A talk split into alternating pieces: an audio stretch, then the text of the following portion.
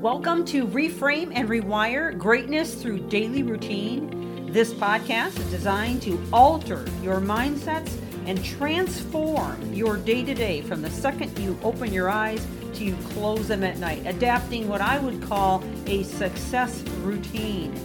This series is liable to change your life. And it's never the big things that you do, but the littlest things you do every day that make the biggest difference. And now, on to the podcast. Thank you for joining. Welcome back to the podcast as we continue in this series. Is cognitive dissonance hurting you? Well, we have had some special guests with us, and I'm so thrilled to have brought them on the air to share their perspective on cognitive dissonance. And I hope that you're able to glean some information from both of them in regards to this topic, and also maybe some helpful nuggets. Let's get back to the side of things that brings forth results. And one of the things I want to touch on today is your heart. Now, cognitive dissonance, as I'd mentioned very early on in this series when we first started out, is a lot of, you know, kind of feeling one way in your head and feeling another way in your heart. And your heart and your head are always in communication. So it's important to understand that if we can't get things straight in our hearts, uh, then we'll always feel kind of uneasy about whatever it is that we're deciding to do in our heads.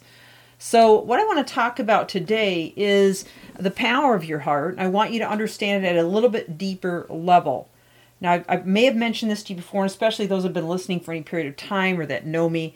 Your heart has 40,000 specialized neurons in it, and these neurons are actually capturing memories very deep seated memories and the the specialized neurons are more powerful than those in your head. So even even though you have 100 billion neurons in your brain, these specialized neurons are very specific to uh, very deep memories and uh, things that would uh, actually could be transferred to a heart uh, recipient from a donor. And there's many stories out there about that.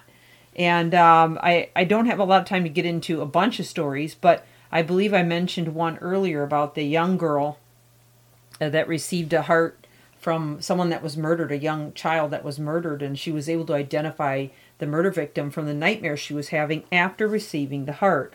And there are other more lighthearted stories about how, you know, people that received a heart, you know, would change their diet, eat different, maybe crave different things, and information like that. But the reason I'm bringing this back up and wanting to talk about this with you today is I want to give you some solid solutions on how to imprint or save the right data in your heart, almost like a computer, and and the best ways to go about doing that. So we've talked before about affirmations, and that's a critical piece to this. But I also want to mention the fact that you know what you intently listen to or what you intently think about consistently. In other words, when I say intently, I'm talking about your feelings being engaged or involved that's what's going to imprint on the heart the fastest. So, whenever you go through a traumatic situation or you go through an elated situation, say the birth of a child or a marriage or something of that nature, um, when your emotions are at their heightened state, that's when it really becomes imprinted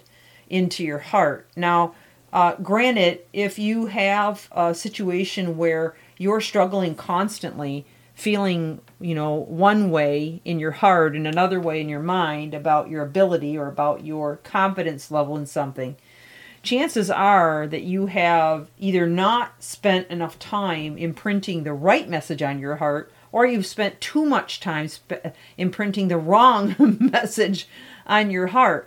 So I know that's not really funny, but but the point of this is that we have to really begin to dissect what we're allowing in our hearts. In fact, um, the best selling book in the universe states, okay, that we must guard our hearts with all diligence, for out of out of it flow the issues of life. And so if you stop and think about that particular phrase, there's obviously something to the heart that's very unique and different than the mind, okay? So we know that when we're in a room with somebody that's angry with us or or um, or upset or maybe hates us, we can feel that energy, right? Well, cognitive dissonance creates this uneasy feeling, same as is this any other feeling. Okay, so because there's a magnetic energy to it, all right, and it can be measured out to. I've heard six foot. Some people report six feet. Some people report, report eight feet. Um, and in even quantum science and quantum physics studies, they have discovered that energy can even carry beyond that. So it's really quite an interesting thing if you ever want to do your research on that. But my point here is that um, if you really want to come across fully confident in whatever you're striving to become or do, then it has to become imprinted on your heart. Here's a good example of that. Let's say you're a leader and you interview someone for a job.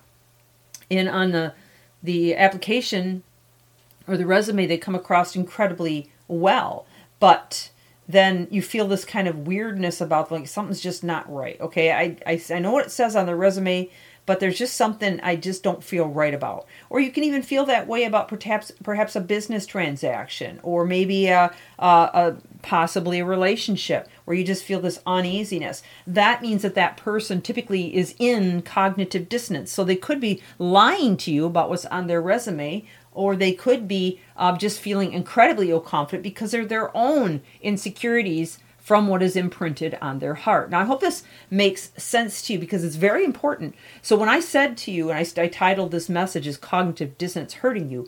Absolutely, it is because not only is it preventing you from being able to accomplish what you want to, maybe get that job or or impress someone or start a new relationship, but it also could be affecting you in terms of your health because as long as you feel uneasy, you produce a dis-ease inside of you inside of you, which remember is the derivative of disease. Okay. So if you always feel uneasy, unsure, insecure, uncertain, all of those kinds of words, all right, that's that cognitive dissonance that's giving you the trouble. So if you don't take the effort to actually work to impress on your heart, you will not get a change. Now I'm going to come back tomorrow and share some more very specific things that you can do for this.